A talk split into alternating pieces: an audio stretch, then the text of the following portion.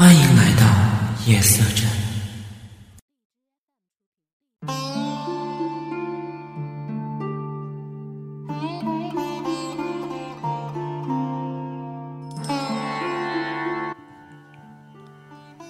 Hello， 大家好，欢迎大家来到夜色镇，我是镇长。今天我们一起来聊一聊发生在香港九龙城寨的鬼妈妈煮饭事件。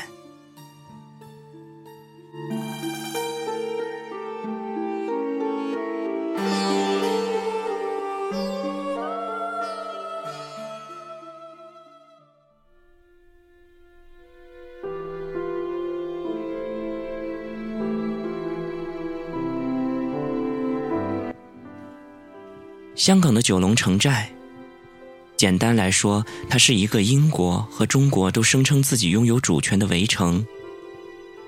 它吸引了很多的移民和投机分子，也是一个鱼龙混杂的地方。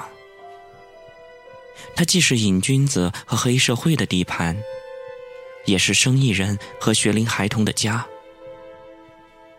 1993年，九龙城寨被拆除。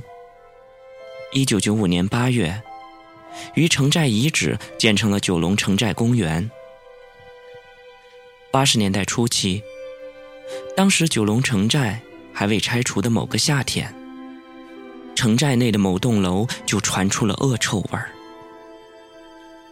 由于城寨内环境本来就恶劣，里头的鱼蛋工厂总是传来臭味儿。据传，当年的鱼蛋和鱼片全都是用死鱼来制作的，所以连续几个星期都没有人理会。一直到盛夏的8月时节，由于臭味实在是太强烈，味道来自4楼的一个住家，最后有房客难以忍受恶臭而报警，警员于是到了现场调查。当警员去到4楼该住家门口的时候，已经可以肯定臭味儿是来自于里面。其中有一名老差骨，也就是我们俗称的资深警员，他更肯定地指出，这是尸臭味儿。警员大力地敲门，却没有人来应门。正当无计可施的时候，在这股恶臭当中，竟然传来了一阵阵的饭香味儿，还夹杂着腊肠的香味儿。所以警员认定，该住家内一定有人，所以他们继续的敲门。最后，终于有一名年约6、7岁的小女孩来开门。当门打开的时候，屋内顿时涌出了极度的恶臭，一名警员当场就呕吐不止。另一名警员问小女孩家中有没有大人，女孩说，妈妈身体不舒服，在房间里休息呢。小女孩随即开门，让2名警员入屋。进入小小的房间后，警员一看，就看见到全身发黑还流出尸水的一具女尸躺在床上，而屋内有2名小女孩，除开门的小女孩之外，还有一名年纪比较轻的小女孩正在做功课。2人似乎无视屋内的恶臭和尸体。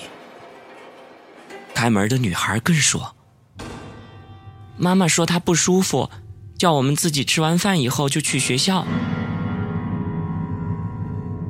警员在厨房里发现了刚刚包好的腊肠蒸饭，于是他们便问小女孩是谁弄的。小女孩竟然回答，是妈妈做的，而且妈妈刚做好饭之后才转身走进了房间休息。没过了多久，就听见了警察叔叔来敲门。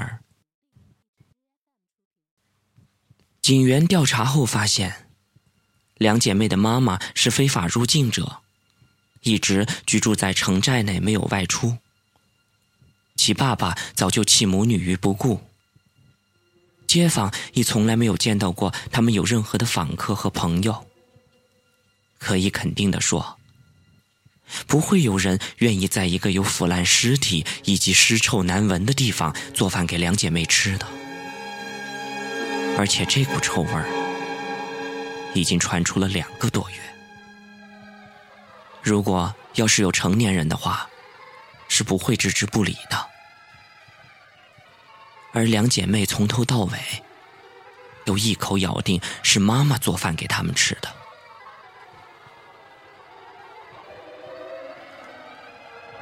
后来，两姐妹最终被安置在一个慈善团体，期间也从没有亲友来探望。所以到底是谁在照顾着两姐妹？而那腊肠蒸饭又到底是谁做的？这一切细想起来的话，都不禁令人感到脊背发凉。那么听了这个令人匪夷所思的故事以后呢，镇长觉得，有时鬼和人到底谁更恐怖呢？在我们的故事当中，鬼妈妈会从阴间来给自己的孩子做饭吃，可是在阳间，有的妈妈却饿死了自己的孩子。而且从这个故事当中呢，我们也可以感受到母爱的伟大。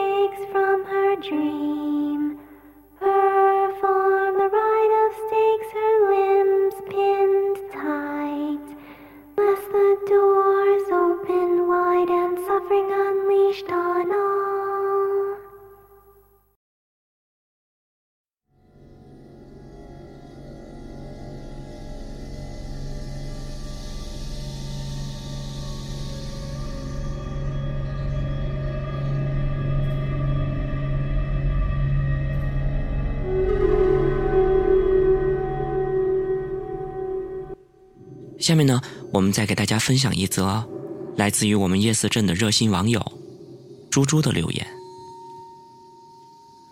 他希望我将这个故事呢，在我的节目当中给大家进行分享。下面我们就一起来听一下这个故事。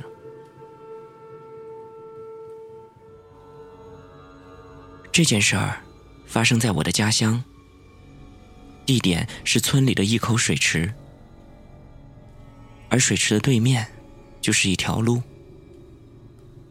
而在路的旁边住着一户人家。这家人是普普通通的农村人，丈夫有一天半夜做了一个不普通的梦。在梦里有一道声音出现了，一直叫着他的名字。那人说道，求求你，要救我一命啊！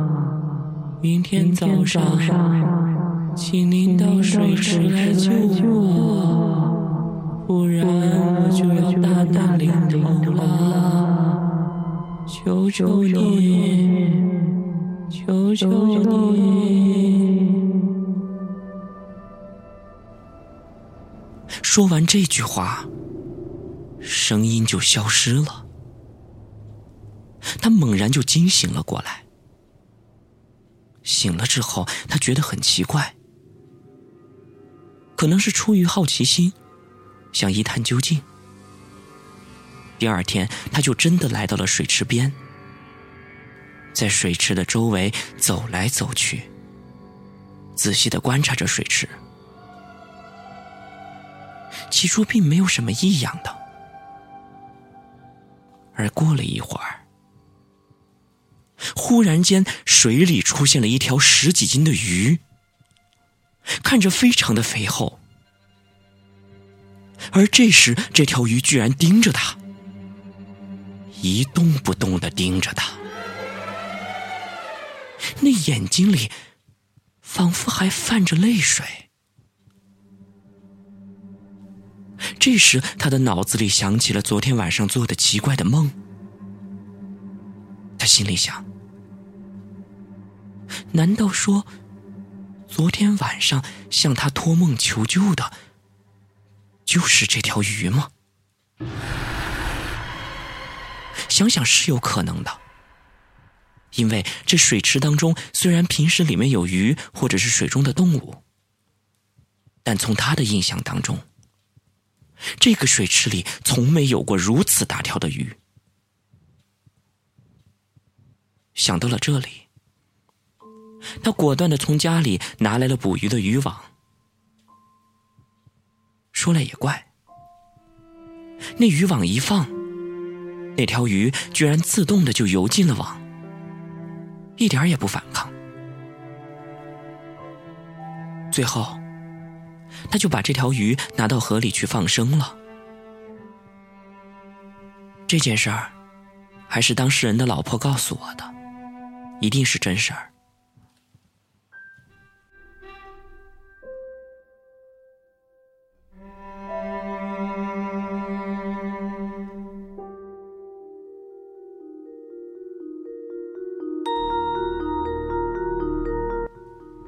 OK， 刚才呢，我们听了来自于我们夜色镇的热心听众猪猪的留言。我想这一类题材的灵异事件呢，大家听的也可能比较多。有的时候是人给我们托梦，而且这个人也许是已经死去很久的人。那么也有可能是这个人即将死之前，会给别人托梦，求他来救救自己。所以不管怎么说，我们的梦境呢，有的时候往往能反映出一些事情，所以弗洛伊德才会著出了梦的解析。说到这个梦呢，镇长也可以给大家分享一下前两天我做的一个梦。这个梦给我的感觉呢，我觉得非常的真实，而且每一个细节我都记得非常的清楚。我就梦见如何要录故事，因为大家知道平时的话呢，镇长可能会听一下艾宝良老师或者是清雪老师的故事。我的印象当中呢，是清雪老师然后告诉我说，每个故事呢，那么他只读9段，但是呢最后一段往往他不会念。所以我记得我就问他，为什么您不念呢？然后他就说，第9段的话呢，要留到下一次故事当中给别人交代，作为衔接之前这一章和后面那一章的一个过渡段。当时这个梦给我的感觉并不是说它有多诡异，而是说我觉得很奇怪的是，我对这两个数字啊，9段只念8段，然后留下一段，这个数字我记得特别的清楚。而在我白天看鬼故事或者在学习一些录音的东西的时候，或者跟其他的主播交流的时候，是没有任何一个人告诉过我8段和9段这样的一个概念，所以镇长到现在都觉得这个梦想起来还是有点小诡异的。当然也有可能是镇长的一个顿悟啊，所以以后我给大家讲恐怖故事的话，我也有9段的话，我就给大家念8段，留一段，下一次再给大家说，试试这样的效果是不是会更好一些。好了，那么今天的节目呢，到这儿呢就要跟大家说再见了。如果我们的各位小伙伴你有一些什么非常诡异的梦或者是真实的经历的话，不要忘了在我们的节目下方给我们留言，或者是给镇长发私信，也许你的故事也会被镇长录到节目当中来哦。好了，我们下期再见，拜拜。